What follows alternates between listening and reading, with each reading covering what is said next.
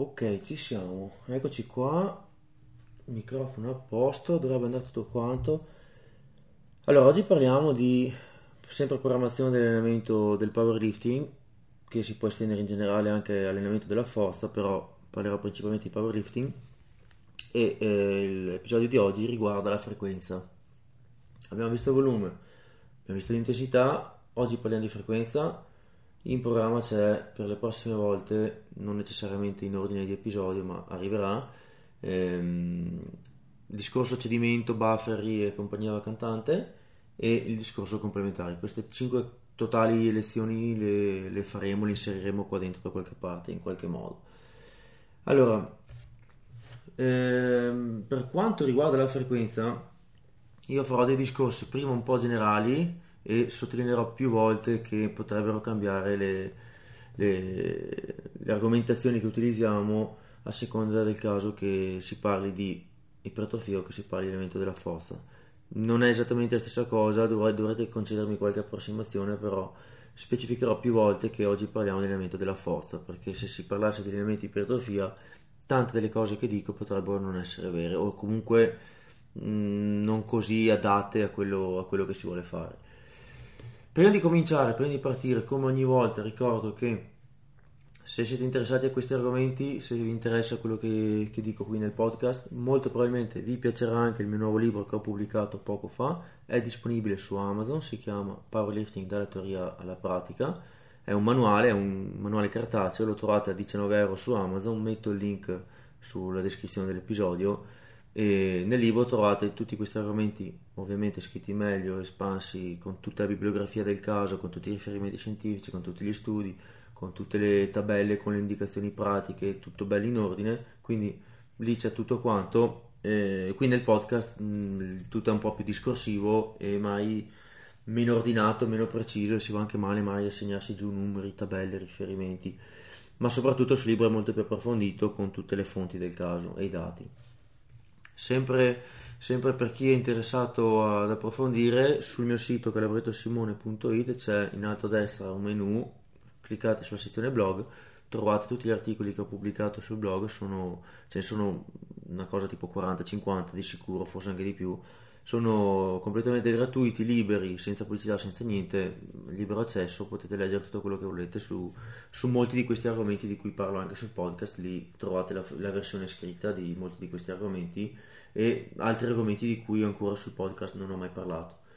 Sul, sempre sul mio sito calabrettosimone.it c'è anche la sezione servizi dove è esposto tutto quanto quello che eh, posso, posso, offrire come tipologia di servizi, quindi coaching online, consulenze, ehm, videochiamate di qualche tipo, controllo tecnico delle alzate, programmi di allenamento, eh, tutto, c'è scritto il videocorso che faccio, faccio un, un videocorso che in realtà mh, mm, non, è, neanche da dire un videocorso, è è una serie di lezioni private sulla programmazione dell'allenamento della forza in videochiamata uno a uno, mh, mm, cioè una persona alla volta, quindi io e te ci mettiamo d'accordo per fare, non so, martedì mattina alle 10 la videochiamata, sono 5 lezioni individuali dove si parla appunto della programmazione dell'allenamento con tutta la possibilità di fare tutte le domande che vuoi, di divagare, poi potete chiedere quello che vi pare. Eh, secondo me è un, è un bel servizio e ha un prezzo onesto. Ultima cosa, vi consiglio di tenervi eh, sotto controllo anche la, la, mia pagina Instagram che è quella dove sono più attivo che è calabretto underscore simone eh, lì pubblico più spesso molte, molte, più, molte, più, cose che su altri canali e la pagina calabretto S Trainer che è quella di Facebook dove sono molto meno attivo però ormai c'è roba vecchia che non c'è da altre parti. Date un'occhiata anche lì. Bene detto ciò partiamo. Allora senza tanto cincischiare come le altre volte partiamo dalle definizioni per, per capire un po' e mettersi d'accordo su, su, quello di cui parliamo. Allora, in ambito programmazione della forza, in ambito programmazione dell'allenamento del powerlifting, per frequenza si intende quante volte a settimana si allena un determinato movimento, ok? Quindi non è quante volte vado in palestra alla settimana, quello è un altro tipo di cosa, ma quante volte a settimana faccio una determinata alzata. Quindi, quante volte alla settimana faccio lo squat, quante volte a settimana faccio la panca, quante volte a settimana faccio military press, quante volte a settimana faccio le trazioni. Ok, questa è frequenza. mentre non è inteso come gergalmente si intende la frequenza nel mondo del powerlifting, il quanti giorni vado in palestra, ok? Che in un certo senso ovviamente le due cose sono legate, ma io oggi parlerò qui di quante volte a settimana si fa un'alzata, ok? Ovviamente va da sé che tendenzialmente più spesso uno fa le alzate e più spesso dovrà andare in palestra, di solito. Non è sempre detto che sia così, ma di solito è così. Perché per esempio uno potrebbe fare solo tre allenamenti a settimana, in tutte e tre le volte fa squat plank e stacco, per lo squat e lo stacco sarebbe considerabile alta frequenza, fare tre stacchi a settimana eh, è una frequenza abbastanza alta, eppure va solo tre volte in palestra che è considerato in termini di quante volte va in palestra poco, una bassa frequenza. E viceversa, uno potrebbe andare in palestra 6-7 giorni a settimana, quindi fare 6-7 volte allenamenti in palestra alla settimana e magari fare soltanto uno stacco e il resto dei giorni fare cose diverse. Quindi sono due concetti slegati che ovviamente spesso vanno di pari in passo, ma per capirci, qui quando parleremo di alte e basse frequenze parliamo di quante volte a settimana si fa un'alzata, ok? Non si intende quante volte si allena un muscolo quello è un altro concetto di frequenza separato, ok? Che è più tipico di allenamenti centrato per l'ipertrofia bodybuilding, dove normalmente si intende quanto spesso alleno, non so, i quadricipiti, quanto spesso alleno il pettorale, ok? È un, una visione muscolocentrica che è slegata da quello di cui parleremo oggi, ok? Ovviamente un po' combaciano le cose, però è, è separata perché, per esempio, noi contiamo le frequenze in maniera separata, lo squat dallo stacco, anche se c'è molta sovrapposizione di, di gruppi muscolari o di, non so, della panca rispetto ad altre cose quando mai c'è tanta sovrapposizione con altri gruppi muscolari che nella visione muscolocentrica sarebbe diverso, considerato diversamente. Quindi ribadisco giusto perché non, non vengano fraintendimenti perché spesso capita quando si parla e quando oggi parlerò di alta bassa frequenza o comunque discorsi legati alle frequenze mi parlo di frequenza delle alzate della settimana Bene, detto ciò, quali sono i benefici dell'alta frequenza? Cioè, mh, mm, co- cosa ci dovrebbe guadagnare una persona a fare alta frequenza o comunque allenare più spesso un'alzata? Allora, adesso questi discorsi che farò oggi sembreranno un po' strani perché mh, mm, ad oggi, il momento in cui sto registrando questo, episodio, nel 2023, non è più tutta sta gran moda la frequenza alta, però non tantissimo tempo fa eh, ci ha fatto sua, un suo periodo di, di di folklore anche la, l'alta frequenza, in particolare mi ricordo quando eh, adesso parliamo di anni 2014, 15, giù di lì, adesso vado un po' a memoria, eh, andavano molto i programmi ad alta frequenza, andavano molto ehm, anche il, beh, per certi versi anche Sheiko, quindi quel periodo in cui derivava molto allenamento in Italia da, da Sheiko eh, erano con, con, frequenze altine, spesso c'erano tre stacchi, spesso c'erano tante panche, giravano programmi con anche 5-6 panche, era una cosa normale alla settimana, dico. Ehm, poi c'è, c'è, stato il boom del, dell'interesse verso l'alta frequenza quando eh, c'è stato il um, Frequency Project, quando ci sono state tutte quelle, quelle, informazioni derivanti da, se non ricordo male, uno studio fatto sulla nazionale norvegese di powerlifting che sostanzialmente hanno confrontato lo stesso identico programma con lo stesso identico volume spalmato in tre giorni o spalmato in sei giorni e hanno visto i, i risultati i risultati sono stati che chi l'ha spalmato in sei giorni ha ottenuto nettamente più grandi miglioramenti. Quello è stato il boom di, dell'interesse verso l'alta frequenza da lì che è partito tutto e da lì che per un bel po' hanno svangato i coglioni tutti quanti con, con l'alta frequenza come spesso accade, c'è un, un'esagerazione da un lato, poi si ritorna dall'altra parte.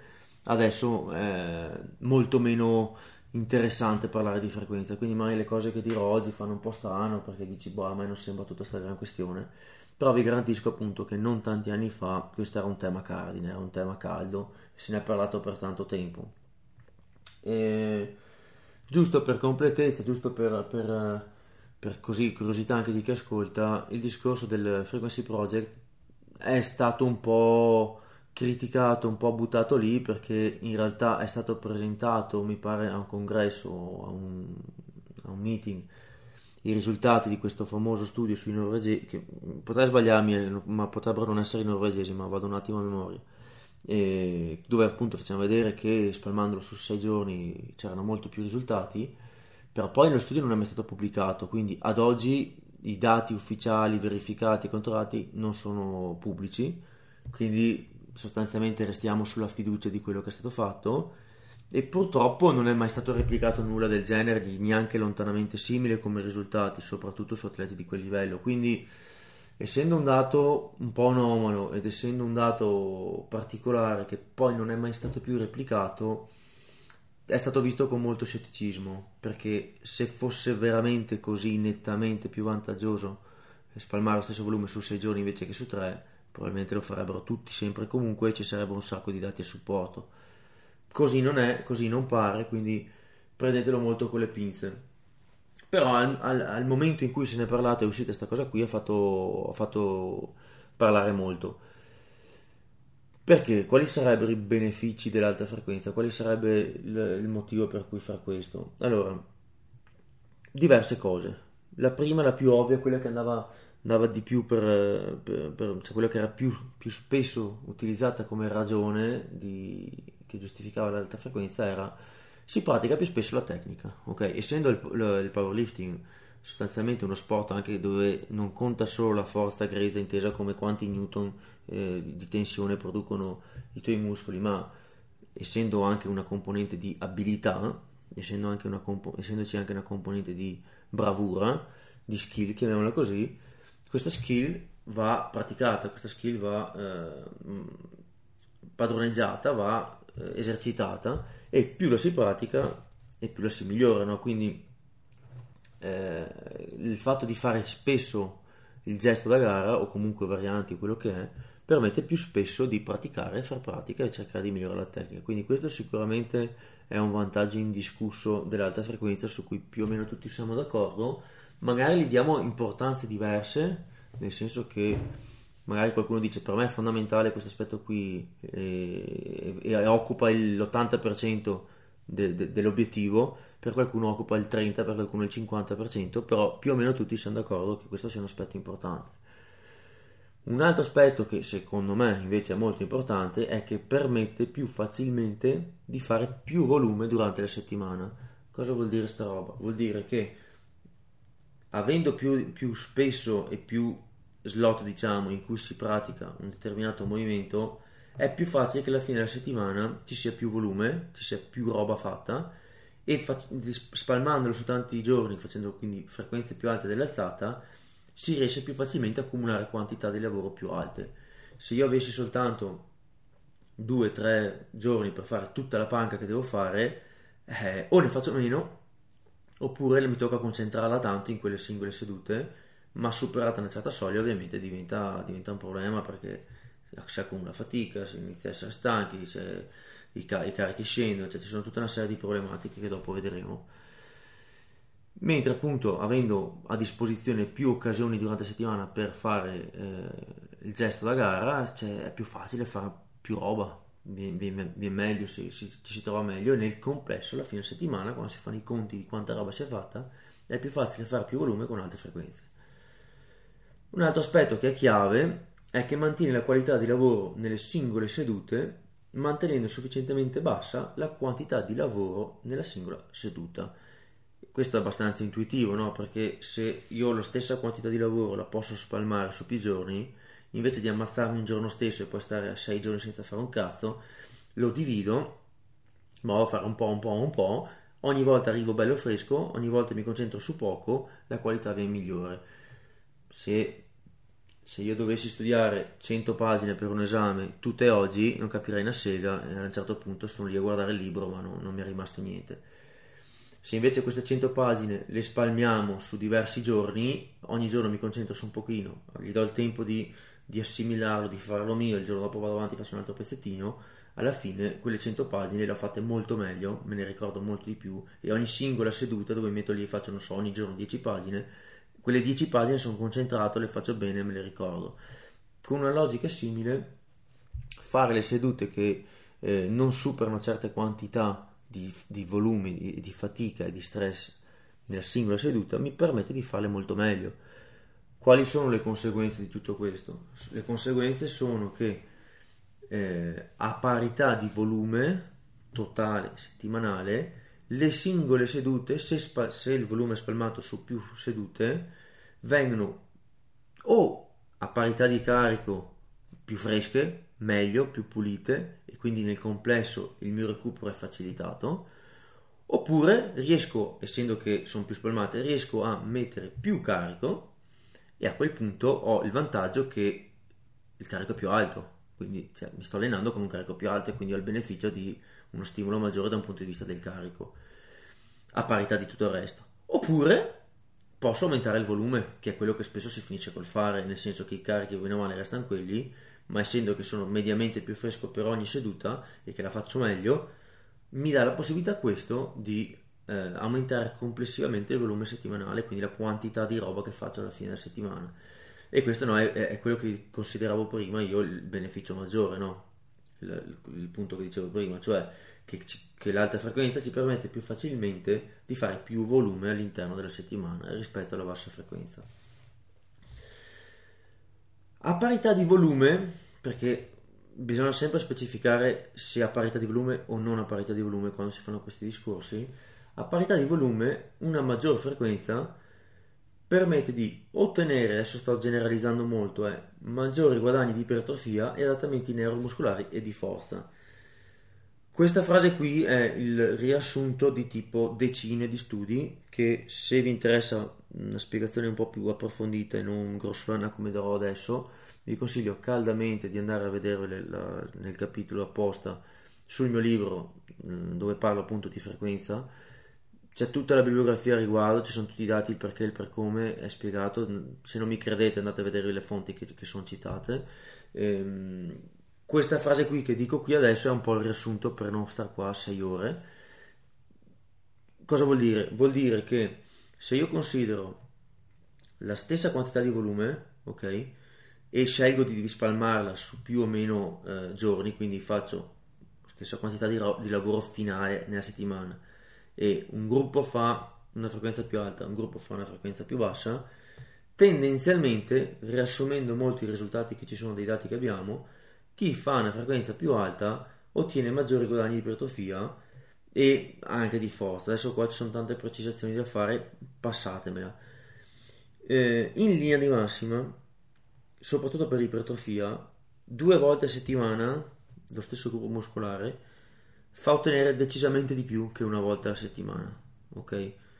Anche a parità di volume, allenare lo stesso gruppo muscolare due volte invece che una volta solo a settimana, due volte dà un netto beneficio in termini di risultati. Parentesi, andrebbero specificate 200 cose sul livello, l'anzianità della persona, che esercizi, che gruppi muscolari. Ci sarebbero tante precisazioni da fare, però generalmente parlando fare due volte alla settimana invece che uno, anche se a parità di volume, due volte ottieni decisamente di più.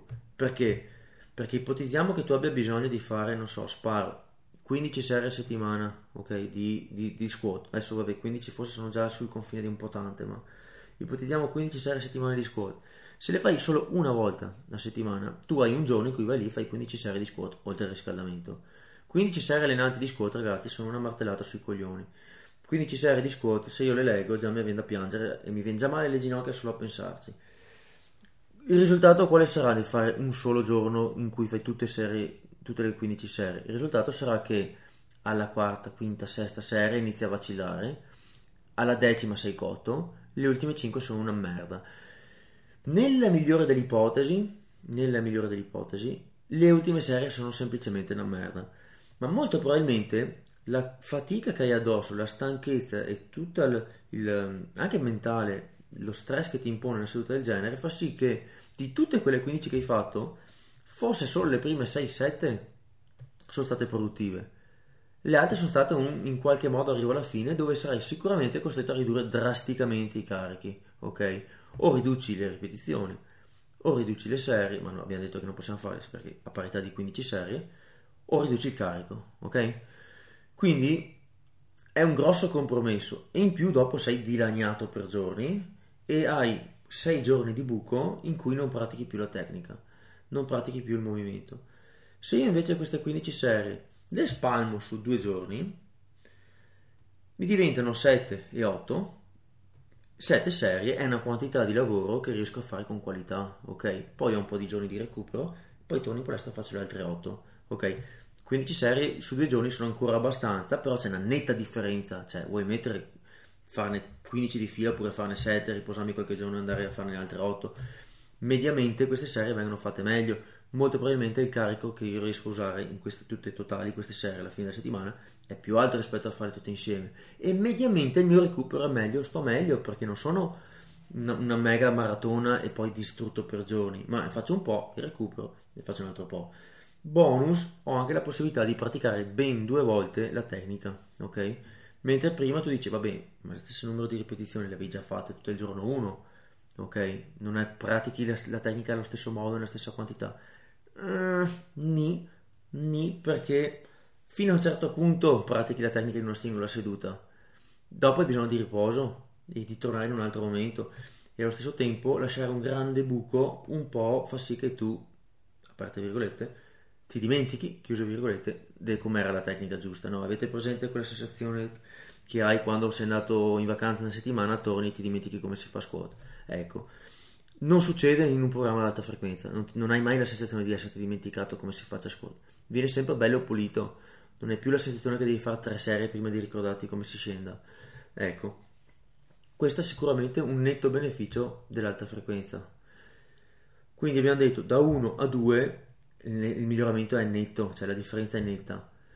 Spalmare su 3, quindi passare da 2 a 3, sì, probabilmente conviene ancora fare 5-5-5 serie, no? quindi su 3 giorni 5 serie, 5 serie, 5 serie, con un po' di riposo in mezzo, buona idea però magari non fa tutta questa grandissima differenza rispetto a due, diventare a 4, 4 volte invece che 3, mm, non lo so più se conviene, perché a quel punto dividi 15 serie su 4 giorni, non lo so, cioè alcune sedute sono molto brevi, forse l'avrei fatta un po' di più, ma mi tocca già fermarmi, hai la rottura di coglioni di fare tutti i riscaldamenti e soprattutto la rottura di palle, che non hai mai il recupero in mezzo di, di giorni, ok? Quindi sei praticamente sempre frascolo.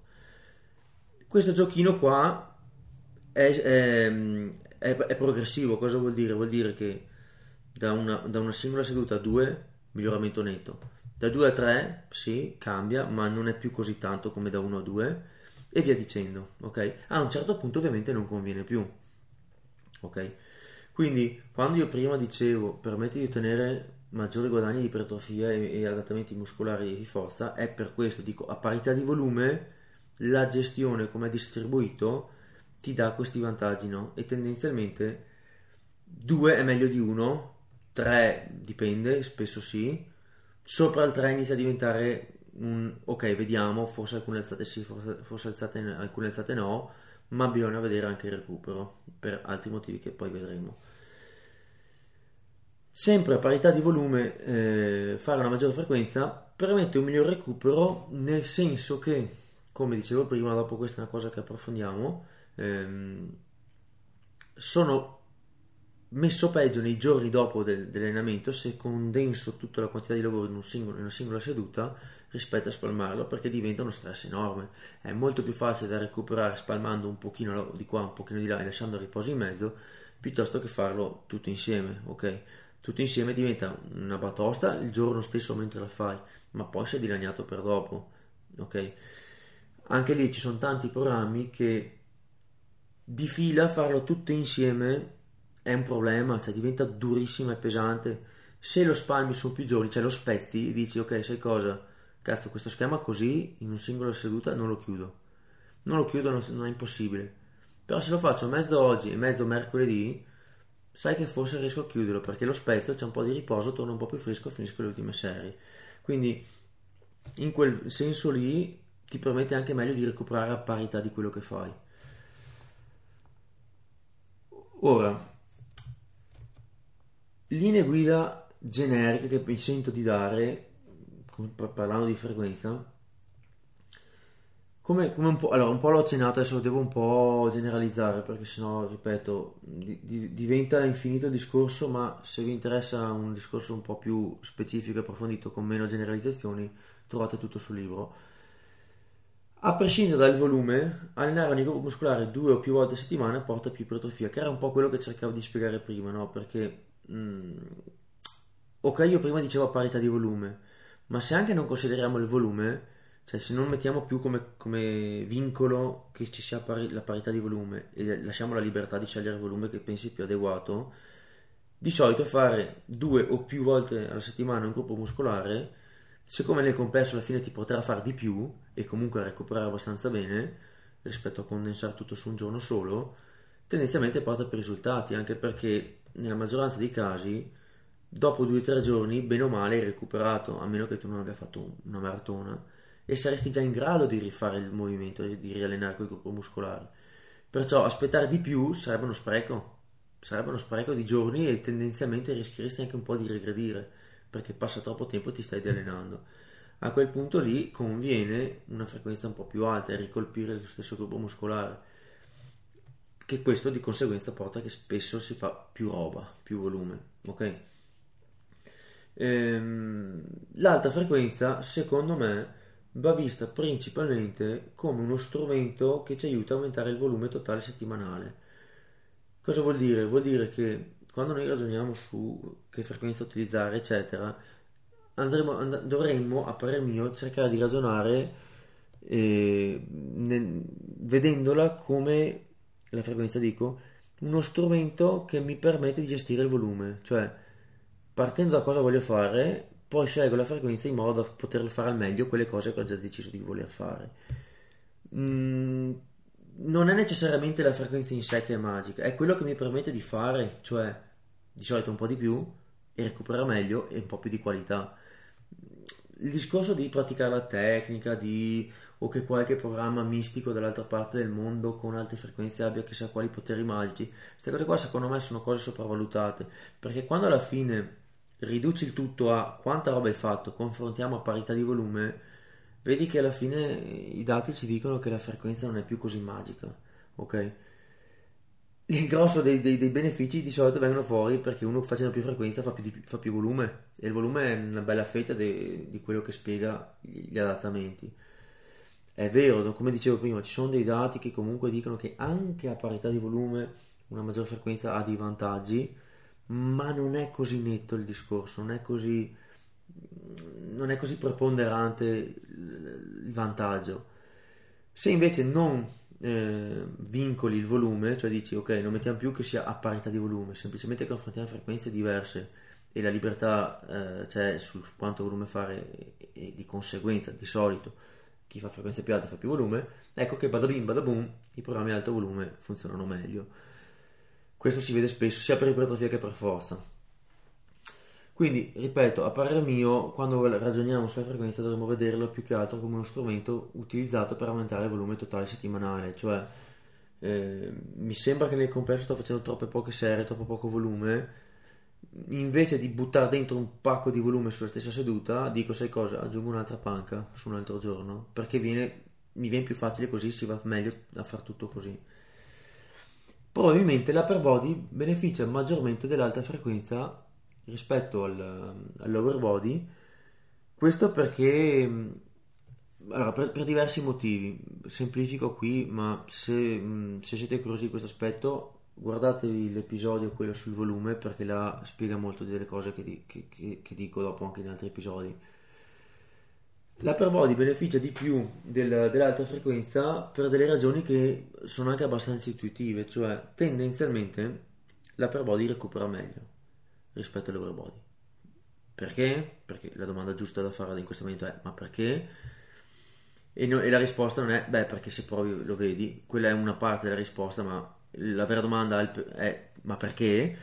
E la risposta è per diverse cose, diversi fattori che sono eh, che fanno sì che il recupero sia facilitato e questi sono tendenzialmente i movimenti che si usano per l'upper body eh, sono con ram più corti sono su muscoli più piccoli coinvolgono meno muscoli in generale con carichi più bassi ehm, spesso è anche più difficile arrivare a, causa, a mm, portare il corpo in posizioni in cui c'è uno stretch grande, c'è un danno muscolare grande, quindi esempio stupido, se faccio le spalle, se faccio le braccia, se faccio i bicipiti, non, non riesco a, a, imporre uno stretch, una tensione così grande, un ROM così lungo eh, da creare tutto quel danno muscolare che potrebbe farmi per esempio uno squat culo a terra, ok? O uno stacco romeno o eh, cioè cose di questo tipo, uno, uno squat bulgaro pesante col safety bar, perché lì c'è un ROM più grande, oltre al carico più grande, mille altri fattori, ma eh, i muscoli sono portati per un ROM molto più lungo sotto stretch pesante con tanta tensione dove spesso mai con, nel punto di massimo allungamento e tensione stretch c'è anche il punto di massimo carico. Ehm, quindi ci sono tutti questi fattori qui. Cosa che per esempio se ti metti a fare le bra- i bicipiti le alzate laterali non hai ok la conseguenza è che appunto il recupero poi per l'upper body è molto più veloce molto più facilitato poi c'è anche il discorso che non c'è un carico assiale sulla colonna, che c'è molto meno stress psicologico perché magari, ma tutto sommato, non è che mi devo più di tanto incazzare contro il mondo per fare un po' di alzate laterali, mentre mai lo devo cercare di fare se non voglio morire sotto il bilanciere nello squat. Quindi c'è anche uno stress psicologico diverso. Tutto questo insieme di cose fa sì che l'upper body tendenzialmente recupera più velocemente dell'over body. Se recupera più velocemente significa che a parità di frequenza l'upper body è più deallenato rispetto all'over body perché ipotizziamo di fare monofrequenza, una singola seduta a settimana per gruppo muscolare, ok? Faccio uno stacco a settimana e faccio una panca a settimana. La panca una volta a settimana, dopo 2-3 giorni mai hai già recuperato, vuol dire che gli, i restanti 4-5 stai, ti stai allenando, stai, stai, buttando via tempo dove regredisci invece che migliorare perché avresti già potuto buttare dentro un'altra seduta lì.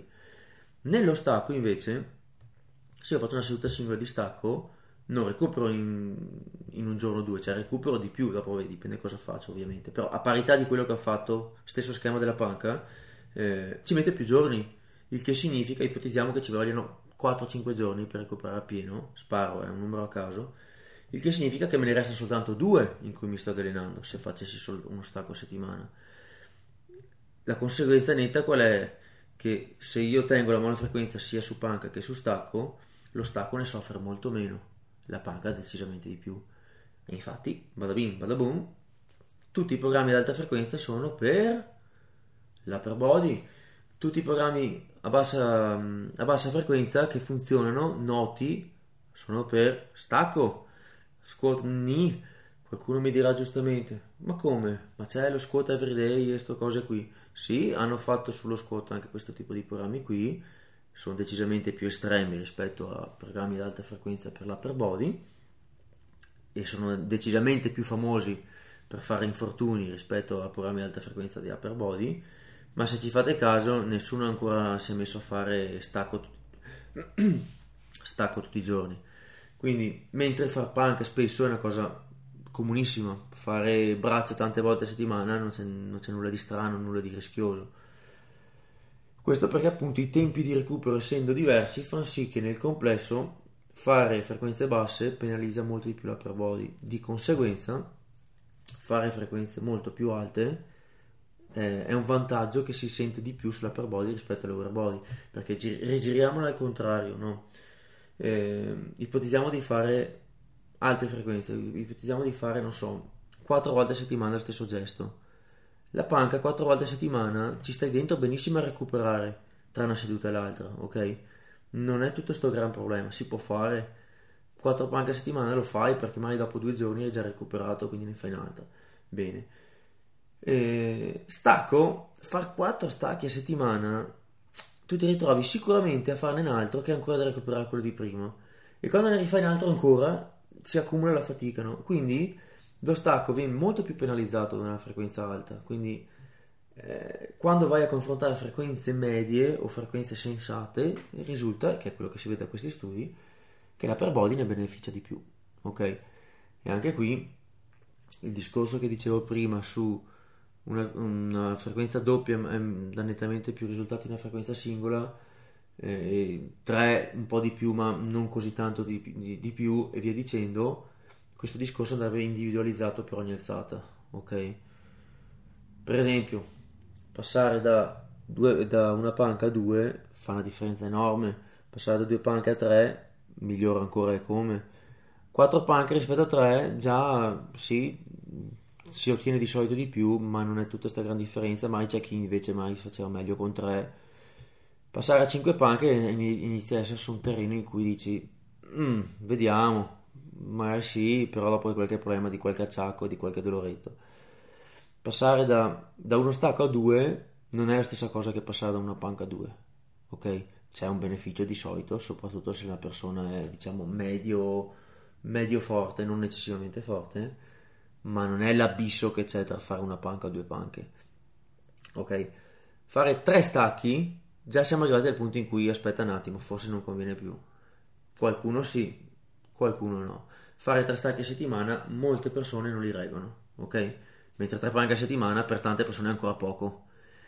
Quindi il punto in cui non conviene, non conviene più è individuale per alzata e ovviamente per persona, perché mediamente parlando ci sono delle frequenze che funzionano su molte persone ma è personalizzabile dopo dipende da soggetto a soggetto non potete pensare che una, una ragazzina di 50 kg che fa 35 kg massimale di panca e che ha 16 anni possa fare le stesse frequenze di una persona che magari ha 35 anni, pesa 150 kg di peso corporeo e fa 200 di panca. Cioè, è impensabile che vengano fuori le stesse frequenze e volumi eccetera eccetera però anche le frequenze.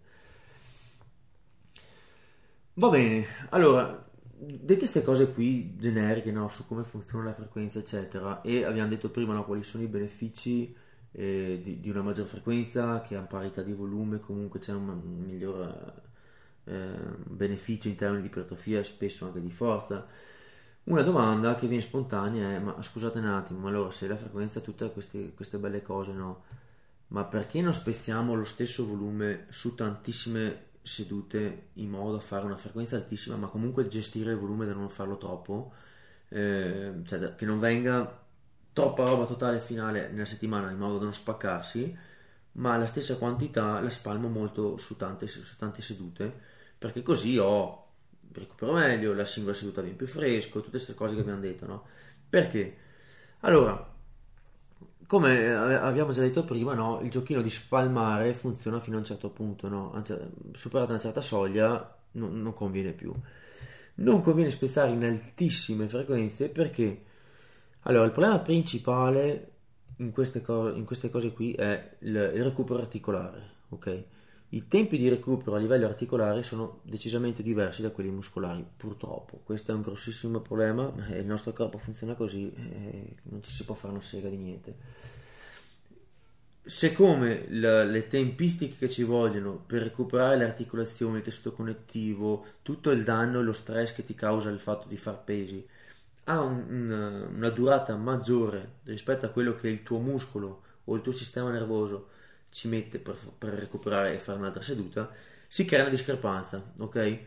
Questa discrepanza eh, è colmabile di solito con i periodi di scarico, con i periodi di deload, con gli allenamenti leggeri, con queste cose qua, che sono quei periodi dove tu hai accumulato talmente tanto che sei costretto a dire, boh, adesso faccio delle roba leggera in modo da rimettermi in pari col recupero Mm, I programmi ad alte frequenze purtroppo peccano molto da questo punto di vista qua perché se tu fai sempre certi, certi movimenti, non, eh, perché altissime frequenze ti portano ad avere praticamente mai o pochissimo recupero in mezzo, non dai mai al tuo corpo il tempo di recuperare a livello articolare. Quindi mai tu muscolarmente stai anche bene, a livello di forza mai stai anche bene, mai il programma funziona, però è molto facile avere problemi articolari dopo, ok?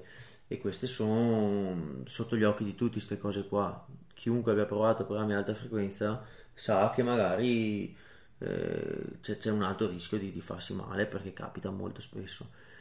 È molto più facile recuperare eh, da frequenze più ridotte a, ehm, a livello articolare a livello tendineo a livello di tutte queste cose qua è più facile perché c'è più tempo in mezzo in cui recuperi non stressi di nuovo l'articolazione Ovviamente i programmi ben formati alla fine trovano un po' un compromesso tra queste varie componenti, no? perché se tu dovessi aspettare ogni volta che le, articolazioni, i tessuti connettivi, i tenni, eccetera, abbiano recuperato al 100%, tu ti alleneresti sempre, non arriveresti mai a fare allenamenti produttivi perché dovresti aspettare talmente tanto che perdi buona parte dei guadagni, cioè non conviene.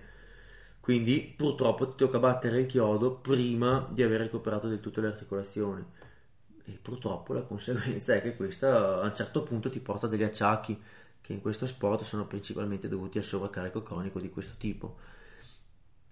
La buona gestione della programmazione fa sì che, sapendo tutto questo, immaginando il punto in cui arriveranno questi problemi, si pianificano dei periodi di scarico o più leggeri o di recupero o si utilizzino altre strategie per gestire il recupero, come mai la variazione degli esercizi, cambiare angoli, cambiare movimenti, bla bla bla, in modo che si ritorni in pari col recupero, perché sennò ovviamente prima o poi ci si spacca. Quindi il discorso del recupero articolare, che ha tempi più lunghi, eh, questo, questo è il problema più grosso. Una cosa interessante è notare come si arrivi spesso in là con la carriera agonistica um, a tornare a fare delle frequenze più basse perché ci servono i, i giorni di recupero in mezzo e, sono paradossalmente più recuperabili con frequenze basse. E questa è una cosa che non è così intuitiva perché da quello che abbiamo detto di prima non sembra così. Però magari condensare il volume in pochi giorni dopo avere più giorni di recupero su un avanzato, su un anziano a volte aiuta meglio a recuperare proprio perché il fattore limitante sono mai il recupero dell'articolazione. E quindi si arrivano a fare cose che, che, che sembrerebbero non convenienti, tipo dire ok, la mia schiena ogni tanto mi dà fastidio, sai cosa, invece di spalmare e fare un giorno scuoto, un giorno stacco, un giorno scuoto, un giorno stacco, quindi batti quattro volte la settimana sulle basse schiena, sai cosa faccio io? Li condenso tutto quanto in due giorni, faccio un giorno scuoto e stacco, in un giorno unico e poi due o tre giorni di recupero e poi l'altra seduta eh, scuoto e stacco di nuovo.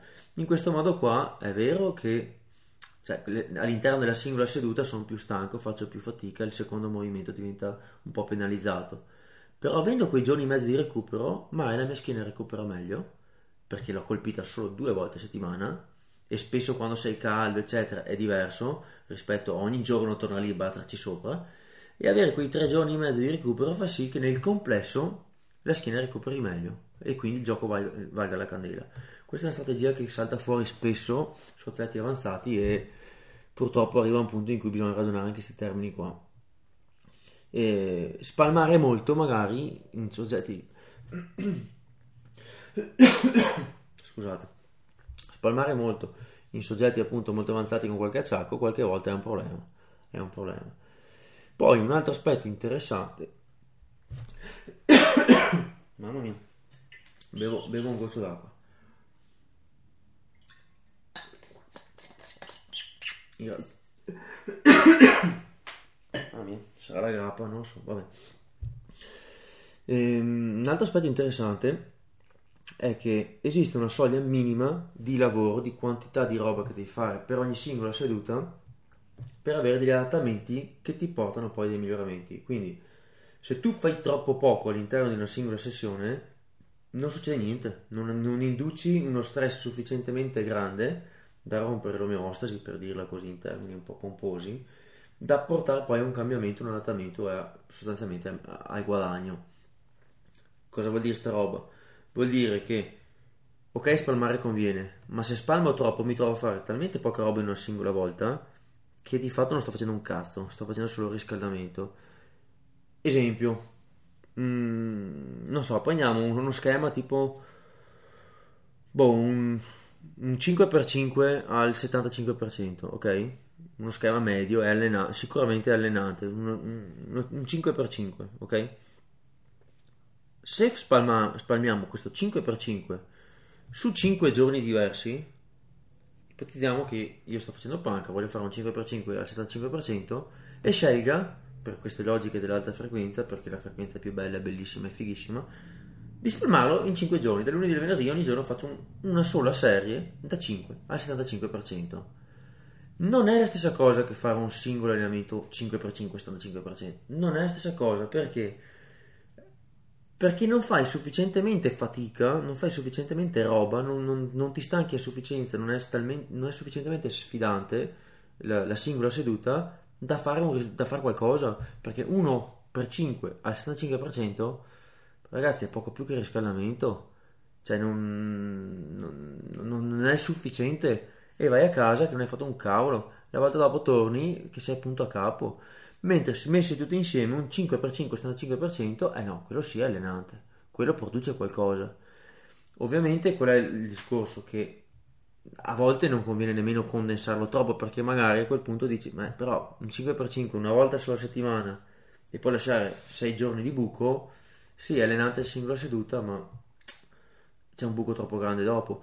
Quindi il risultato finale è che tendenzialmente si trova un po' un compromesso tra queste due cose, no? Cioè deve esserci una quantità sufficiente di lavoro per singola seduta, ma non può neanche essere troppa roba da lasciare poi buchi troppo grandi dopo di recupero o essere semplicemente troppa roba nella singola seduta che diventa troppo faticoso, una merda, cala il peso, la qualità è bassissima, perdi concentrazione, la tecnica deteriora, eccetera, eccetera.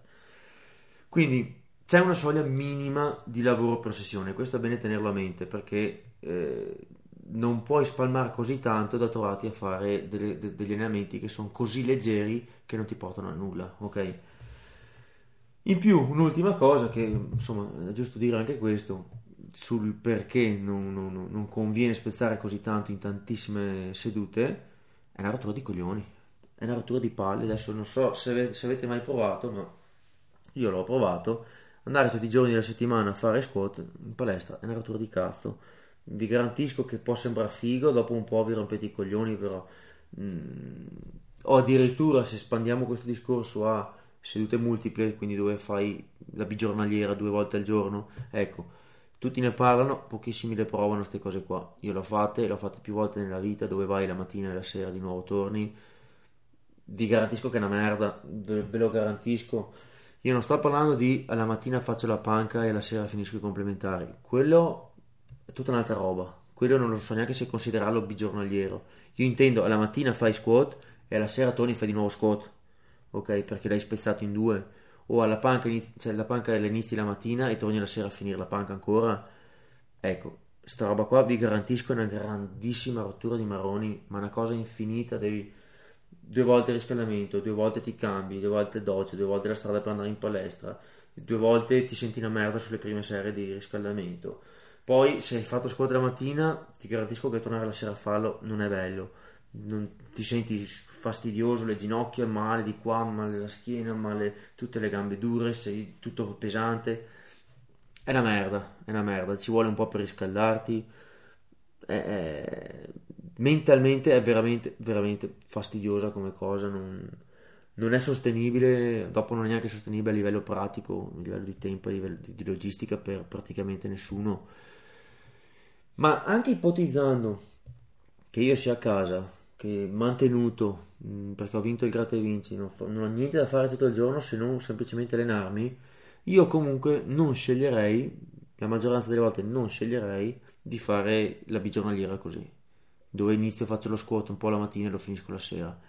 No, farei magari piuttosto che invece di fare 3 ore di allenamento di fila, lo spezzo e faccio alla mattina, non so, panca squat e la sera 5 ore dopo, 7 ore dopo, torno e finisco i complementari questo è già molto più ragionevole e ha molto più senso, però se, se notate sono separate le, i movimenti, separate le alzate.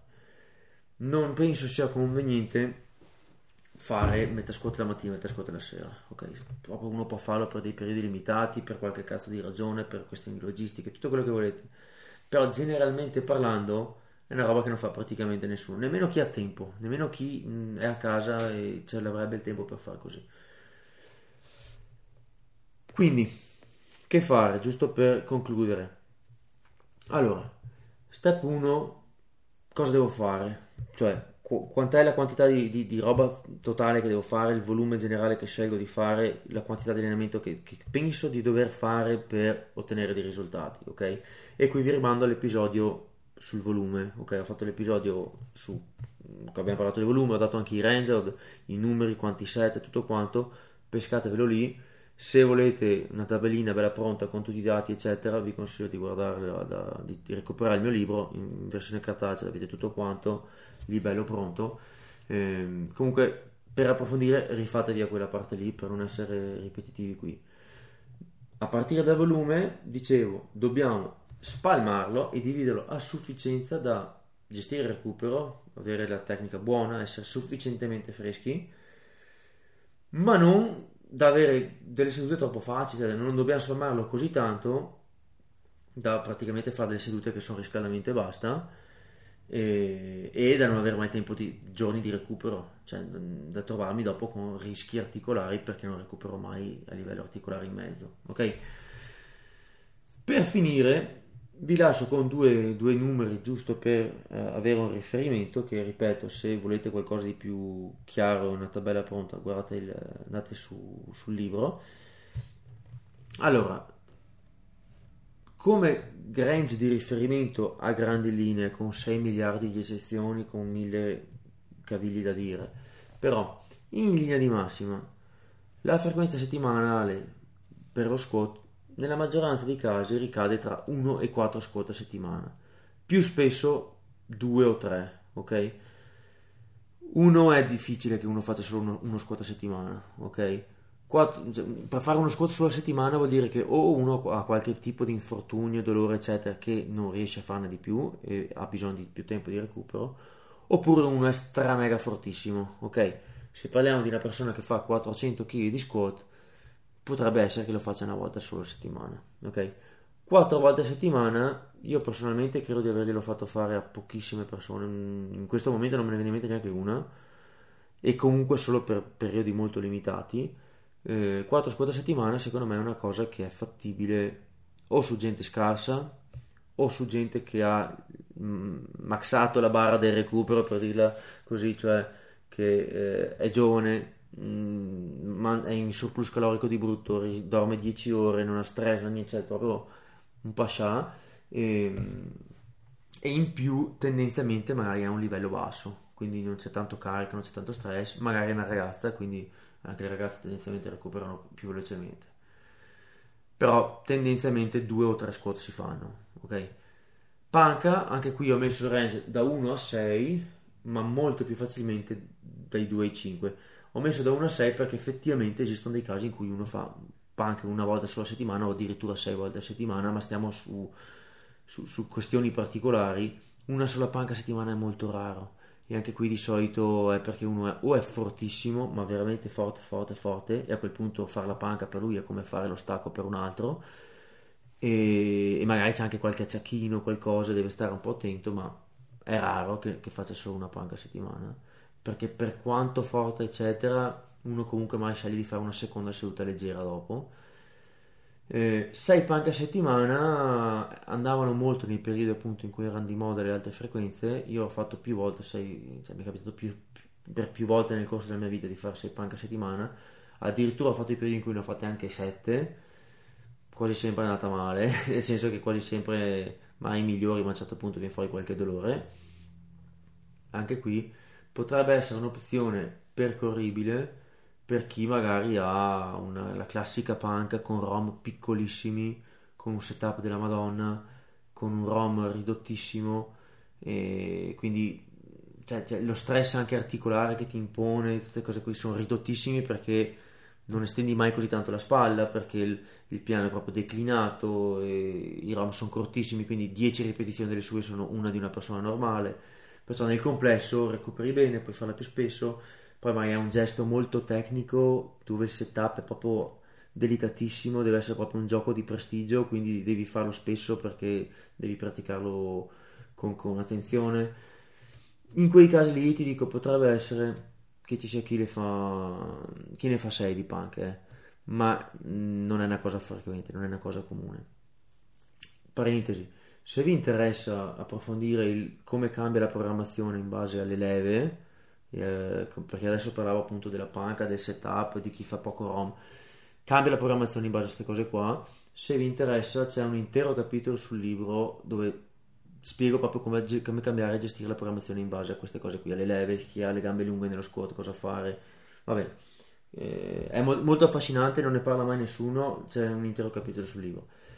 Tornando a noi, ehm, lo stacco invece ho messo un range decisamente più basso, da 0,5 a 3 stacchi a settimana. 0,5 vorrebbe dire uno stacco ogni due settimane, ehm, come range basso, fino a 3 eh, stacchi a settimana. Anche qui più facilmente uno o due stacchi a settimana si fanno, questo è quello più, più frequente. 0,5 a settimana, quindi uno ogni due, è di solito utilizzato nei casi di persone molto molto forti che quando fanno una singola seduta di stacco dopo sono cotti per giorni e giorni e hanno visto che magari hanno più bisogno di recupero e funziona meglio fare appunto una volta ogni due settimane. Nei natural raro, molto raro, però nei doped magari bestioni enormi che fanno chili assurdi, capita, non è così strana Tre stacchi a settimana, beh in Italia abbiamo più, più, di qualcuno che fa tre stacchi a settimana, ehm, spesso le ragazze le fanno, di solito una di queste sedute è molto molto molto leggera, però non è una roba così strana fare tre stacchi a settimana. Diciamo che se uno fa anche molto squat è difficile che faccia tre stacchi a settimana e viceversa, però tendenzialmente si sceglie una frequenza un po' più alta per lo squat, un pelo più bassa per lo stacco, sempre per i soliti discorsi del recupero e anche qui va sempre precisato che è soggettivo. Spesso è lo stacco che ha bisogno di una frequenza un po' più bassa perché è un po' più tosto sul recupero, eccetera, ma non è sempre così. Non è sempre così. Ehm, più facilmente uno o due stacchi, sì, nella maggioranza dei casi direi che con due stacchi ci si indovina, ok? Spesso di questi due stacchi uno è po' più leggero, quasi sempre se nella panca si va spesso più pesante, cioè sono tutte le sedute abbastanza impegnative, eh, nello stacco c'è molta più alternanza, cioè come dicevo sul, sull'episodio del podcast, quello dell'intensità, eh, è più facile che ci sia una seduta pesante e una seduta leggera, soprattutto nello stacco. Giusto così per curiosità, nel 2018 io ho fatto un sondaggio con un questionario eh, un, con l'aiuto di Claudio Montani, abbiamo fatto sostanzialmente una raccolta di dati su tutte le, le, le, persone che hanno gareggiato nel campionato italiano di powerlifting nel 2018 e tra le varie domande che ho chiesto c'era anche la frequenza, come, come era la frequenza delle alzate e quella di gran lunga più utilizzata era su 4 giorni a settimana di allenamento 4 panche, 2 squat, 2 stacchi. Questa era in assoluto la più, la più utilizzata, che fatalità delle fatalità, ho parlato di questi argomenti qua anche sul podcast quando ho intervistato altre persone, eh, altri allenatori, eccetera bene o male è quella più utilizzata anche questa e addirittura è la più utilizzata anche all'estero. Per esempio ne parlavo con Eric Hems, anche lui sostanzialmente siamo giunti alle stesse conclusioni, ne parlavo anche con uh, Tusher, ne abbiamo parlato in altri contesti, eh, con Pete Rubish e eh, da processi magari mentali diversi, da stati diversi, da culture diverse, alla fine tutti quanti siamo arrivati alle stesse conclusioni, il che significa che molto probabilmente empiricamente si è visto che sta roba funziona meglio. Quindi il classico intermedio 4 sedute a settimana di allenamento 4 panche, 2 squat, 2 stacchi è, è, diciamo quello che è più facile che vada bene. O come, come punto di partenza ci indovinate facilmente. E poi da lì mai si personalizza. Per scegliere la frequenza giusto per dire l'ultima frase vanno appunto cioè da, da questi range qui che, ho, dato, che ho detto io come un po' già, già anticipato bisogna considerare i vari fattori che influenzano la fatica, lo stimolo e quindi il recupero che, che si ha. Se voi riprendete la famosa tabella di cui ho parlato nell'episodio sul volume, che è presente anche sul, sul libro, ci sono tutti i vari parametri messi proprio giù in chiaro sulla tabella e, e poi li spiego uno a uno, che ti portano a poter fare più volume o meno volume, quindi maschio, femmina, eh, che tipo di alzata è, il ROM, le leve, questo che altro, tutto Ecco, gli stessi identici fattori con lo stesso tempo di ragionamento lo si fa anche quando è ora di scegliere la frequenza. Un po' l'ho detta qui, ma se vi state domandando il perché dico che la panca si fa così, lo stacco si fa colà e perché le frequenze sono diverse, perché scusate un attimo, giustamente qualcuno potrebbe dire, ma scusa, ma eh, perché lo squat così la panca colà, ma non sono comunque tutti due schiene, gambe, cioè, ecco, ci sono le motivazioni che mh, mm, un po' sono già state spiegate in altri, in altri momenti, molto della spiegazione viene fuori da, quel, da, quell'episodio in cui parlo del volume e dei fattori che influenzano il volume. Ok? In linea di massima, in ordine sono più o meno così: panca, squat e stacco, cioè panca è quella che si fa più frequenza perché si recupera meglio di tutte, squat una via di mezzo, stacco quello che si fa meno frequenza perché è il più tosto da recuperare. In linea di massima.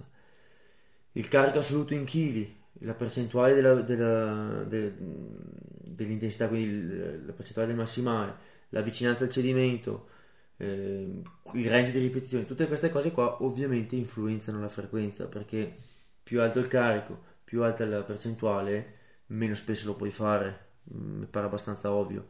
Idem, la vicinanza al cedimento è un fattore che aumenta i costi di recupero, perciò se tu vai più spesso o più, o più vicino al cedimento, eh, non potrai fare la stessa frequenza di, un, di una programmazione gestita con una maggiore distanza dal cedimento, perché cambia il recupero e quindi cambia quanto spesso puoi fare quell'alzata lì.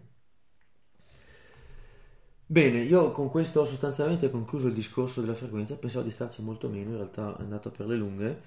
Come, come già dicevo altre volte e come dicevo anche prima, perdonatemi se sono stato un po' generalista su tante di queste cose, ma vi garantisco che mh, qui dovete un po' tra virgolette fidarvi di quello che dico, ma se non vi è chiaro, se non ci credete, se pensate che stia dicendo cazzate, guardate dal, um, dal libro, ci sono tutte le fonti, tutti i dati e tutte le spiegazioni punto a punto di questa roba che dico, che adesso la dico molto di corsa, se non vi torna qualcosa vi pescate le fonti che ci sono lì e si spiega il perché dico certe cose e da dove vengono fuori questi numeri o da dove vengono fuori mai certe frasi flash che dico qui. In caso non vi tornino i conti, non siete d'accordo, andate a vedervi le fonti e vi sembra che in realtà dicano altra roba, bah, più che volentieri mandatemi un messaggio, scrivetemi o su Instagram o dove volete una mail, come vi pare, io sono più che, più che disponibile a parlarne perché mi piace un sacco di parlare di queste cose qua, magari mi sono anche sbagliato, eh, può essere abbia capito qualcosa di sbagliato o sia semplicemente stupido. Scrivetemi, ditemi i vostri dubbi, io sono più che, più che disponibile, vi, cioè io ho sempre risposto a tutte le domande di, di questo tipo qua senza nessun problema, più che volentieri. Eh, però vi, vi, garantisco che sul, sul libro con tutta la bibliografia è tutto spiegato molto bene ripeto che lascio il link dopo sotto in descrizione e, e eventualmente se volete approfondire anche questi argomenti e non volete spendere un centesimo vi potete beccare o gli episodi vecchi qui del podcast o del, del sito da collaboratosimone.it del blog ci sono tutti gli, gli, articoli già pubblicati ovviamente non c'è tutto quello che c'è sul libro perché non c'è però comunque trovate molto, molto materiale gratuito senza pubblicità senza niente cioè libero, libero accesso eh, con anche lì ci sono tutte le varie fonti di quello che parlo, ci sono tutti i vari riferimenti per, per guardare con calma eh, questi argomenti.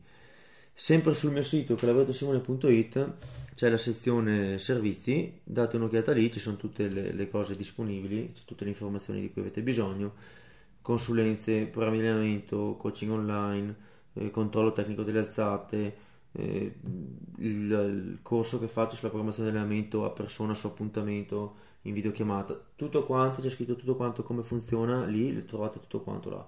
Ehm, vi, vi, vi, consiglio comunque di dare un'occhiata anche al mio account Instagram perché lì sono decisamente più attivo. Calabretto underscore Simone. Date un'occhiata lì. Se volete potete contattarmi anche lì io rispondo sempre ripeto alle domande di tema allenamento non ho nessun problema a parlare.